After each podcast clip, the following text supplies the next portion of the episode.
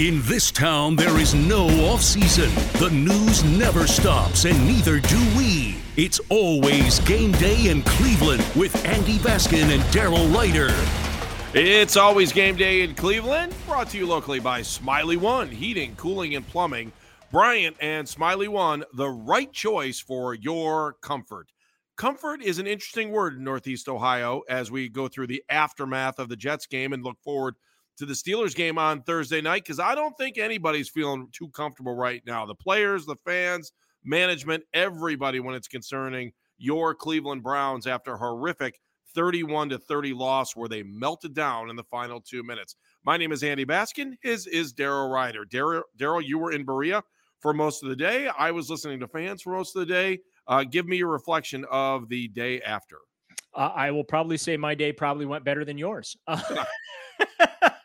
and I'll read some me, tweets to you if you want to see. I, I, got one in particular. I'll read it to you a little bit later in the show because I would never waste my time uh, doing this on the air. But since it's a podcast and we like to give people behind the scenes looks, uh, and, I'll, read it. I'll read it on and, the podcast. And we are going to get into Twitter beefs later in the podcast too. Oh, uh, then I'll hold it for that. I will hold it for that. Denzel Ward had to set someone uh, had to set someone straight on Twitter. But yeah, I mean, look, uh, the, uh, it was a Zoom day for us. Um, Browns did a walkthrough today uh, or Monday, I should say, depending when you're uh, listening to this podcast. Um, and the mood is exactly what you'd expect to be. It is one of frustration. It is one of disappointment. It is one of doing everything and anything not to assign any blame or point any fingers. Everyone's trying to speak in in generalities. Uh, with what happened in the, uh, I guess, twice in a two decade meltdown for the Cleveland Browns since they are the, uh, as we talked about on the last podcast, uh, they are the uh, the last team to do this uh, most recently, and that was back in 2001, uh, Week Nine in Chicago. So yeah, t- uh, tough day. Uh let's get right into it with some uh post sleep on it reaction, starting with uh Browns head coach Kevin Stefanski. Yeah, I mean, they all sting. Uh, it's not it's not fun, you know. So we're uh, you know, it, it's a it's a challenge in, in this in this business. You, you, know where you stand. It's the beauty of this business. It's it's very black and white. It's win and loss, um, but they're hard. They're they're hard. Uh, they hurt, and I think it's just so important because of that. Uh, you got to real fast uh, turn the page. Uh, doesn't mean you don't own it. Doesn't mean you don't make corrections, but you better turn the page. And, you know, that's what the Browns are going to attempt to do this week, Andy. Uh, and it's almost a blessing that they play Thursday night. Daryl, am I hearing Kevin Shurmur or Pat Stefanski?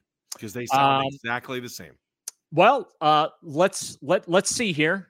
Uh, I'm asking you. I mean, look, I like Kevin. I think Kevin's, and by the way, I thought Pat was a good coach too. But I just feel like when I listen to these press conferences, I've just gone back in time.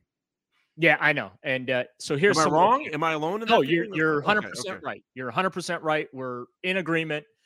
Um, and uh, more evidence in the form of Kev. Obviously, that's a tough one, tough pill to swallow. Yesterday with that game, uh, the, the, frustration uh, is very, very real when you have a game that you feel like you can close out, and we didn't. So that's that's the frustration, and that's the disappointment. Yeah, I mean, it's just I. I and, you can just his, hear it in his voice. Yeah, they just sound. I don't know if it's media training or what, but they just kind of they. It's like I close my eyes and I hear the same guy twice. I do like both coaches. I just don't. I mean, okay, yeah. I get it. We we fought our fannies off, right? Isn't that the famous line? I mean, it's like it, it feels the same. I, I I don't know. Give me more aftermath from there because it doesn't. They. I mean, obviously you're a head coach and you cannot sound like the fans or you're not in control. But man, I got to tell you, the fans were on him hard on the radio, hard, and he wasn't the only one. As was I. yeah. Oh, this is true. Yeah, I did say on the radio, so you're a part of that. and this podcast, um, Denzel Ward uh, at the center of uh, some of the consternation of what took place Sunday afternoon at First Energy Stadium. I am not a, uh, a football coach. I'm not in the room. Um, I, I, don't know what defensive assignments are, so I will not be pointing fingers at anyone specifically because, quite frankly, I don't think it's fair. Um, he obviously, because he's in the secondary, Uh, I, I feel like gets some of the blame, as does Grant Delpit, who we're going to hear from in this podcast as well. Um, that whole secondary, I, I think, uh, you know, deserves blame. I don't know what the responsibilities are. They were reluctant to discuss that, but uh, here, here's Denzel in re, uh, regards to uh, the mood the day after. Guys should be frustrated. I mean, it was it's a tough loss. I mean, we're in position to win the game, and we just got to find a way to finish and play a full 60 minute game. So, uh, just got to use that as fire and come back, focus this next week, fix those corrections, and uh, try to find a way to get a win. Daryl, I, I think part of this is is that you know, like I heard a phone call today from a guy who said, "I played high school football. I play touch football now."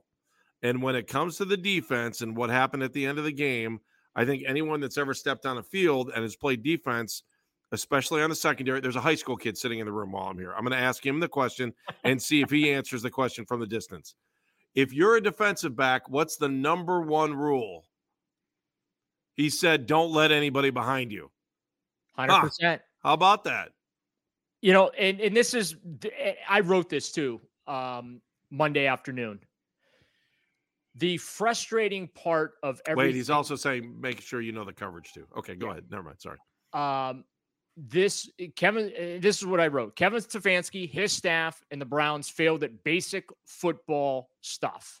It takes zero coaching acumen to understand, and that ultimately led to another "what the hell just happened" moment in Browns history. Um, I, my litmus test, Andy, is always if Daryl knows you should definitely know. And so that is fair pretty, enough. I agree that, with that, that. That is a pretty low bar. Like that is the lowest rung on that ladder bar. Okay.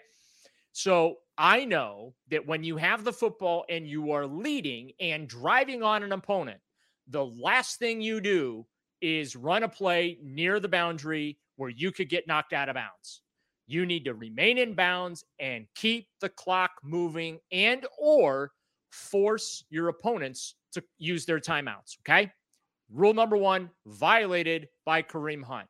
Not intentionally, uh, but it just, uh, again, just things that shouldn't happen. Right.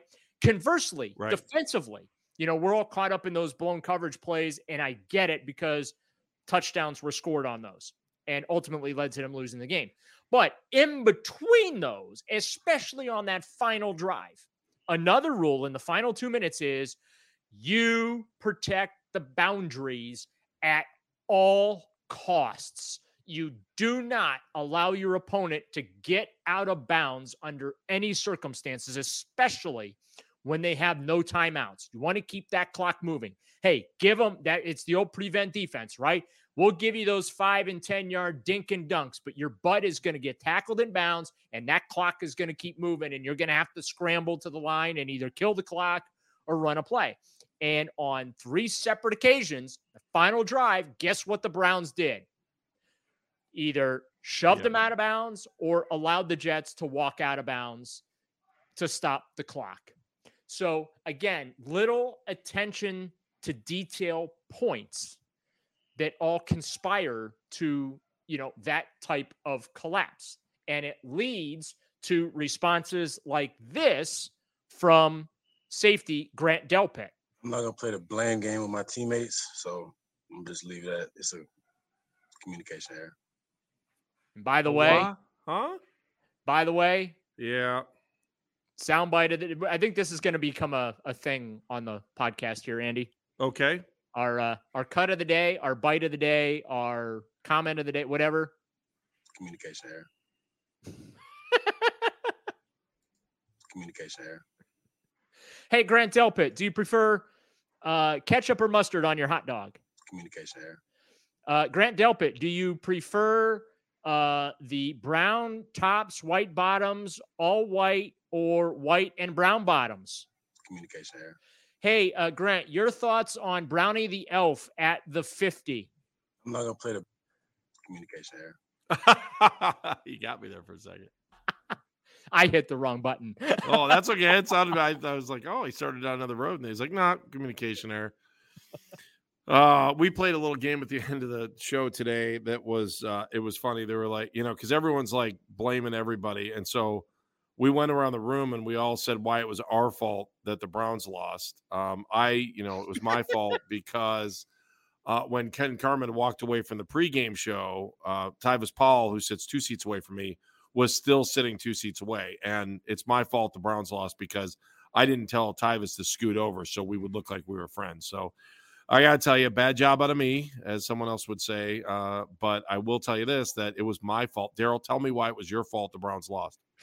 Yeah, because I got I got some heat on Twitter, uh, blaming me and uh, I guess my mega uh, uh, not, not, not negativity this time, but uh, apparently I um it was not. Eh, I guess I didn't I didn't demand people be fired. Oh, I must. I thought you kind of did that in the post game show. Well, I, I, demand no, suggest yes. There's a oh. difference. I strenuously suggested that people get fired, but I didn't demand it. There's a difference there, Andy. I think you would agree with me on that. Yeah, I could just see Peyton Manning, uh, you know, walking into a butcher shop saying, "Cut that meat, cut that." Oh no, that slice is too big. Fire that butcher. Fire that butcher. So um, that so I guess that's uh, why I am to blame because I am not demanding firings like the Cleveland Browns give to you know what's what I think. I, I mean, even though they listen to like everything I say and read everything I write and stuff like that, but like, I mean, my opinion is is is valuable to them as like I don't know gum on the bottom of a shoe or something. I almost said something else, but uh, uh, you know we could in a podcast, but I, it's a PG to. podcast. All right, anything else we want to hear from here in, in, the first segment before we start getting in some other uh, stuff? And I can't wait to get into this Twitter stuff. Yeah. I can't wait to tell you what some knucklehead. So one of the uh, yeah, I, I, think we can go here um uh, and and mention the special teams mess up, right? Not recover. You want to do that now, or you want to wait? We can make people wait. Yeah, we, we, we can, we can knock this one out right now. Okay, okay, let's do it now. Daryl yeah. says we're not going to make you wait. Go ahead, Daryl. We're going to knock this out. We oh, trust me, we got we got plenty to get to. Um, okay. Special teams not getting it done right.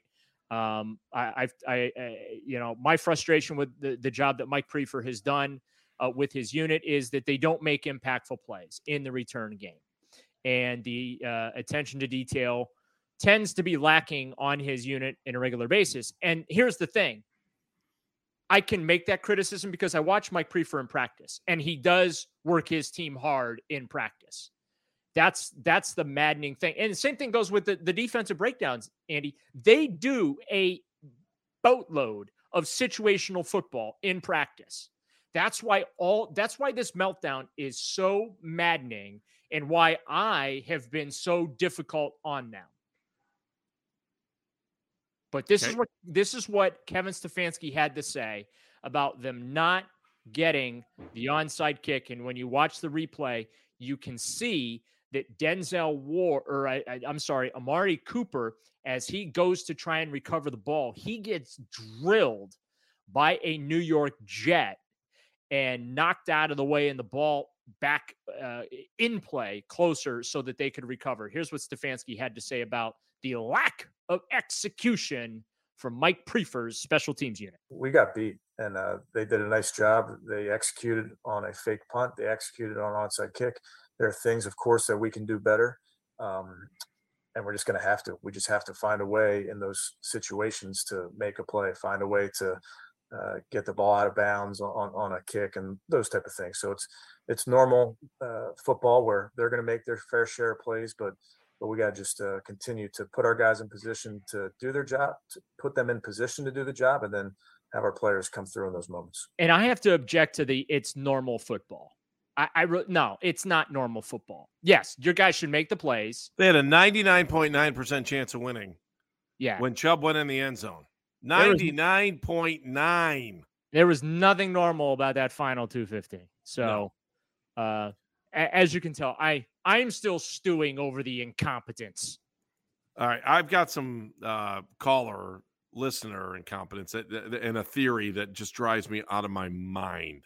Out of my mind. We're going to talk about that when we come back. It's always game day in Cleveland. If you like what you're listening to, download the podcast, subscribe to the podcast. We love having you on board, and we love the fact that you're taking time out because we appreciate you for listening to the podcast. When we come back, I'll talk a little bit more about some of the theories about the game, and then we will kind of look ahead to Pittsburgh at some point. We'll do that, but we're still stuck on Sunday. It's always game day in Cleveland.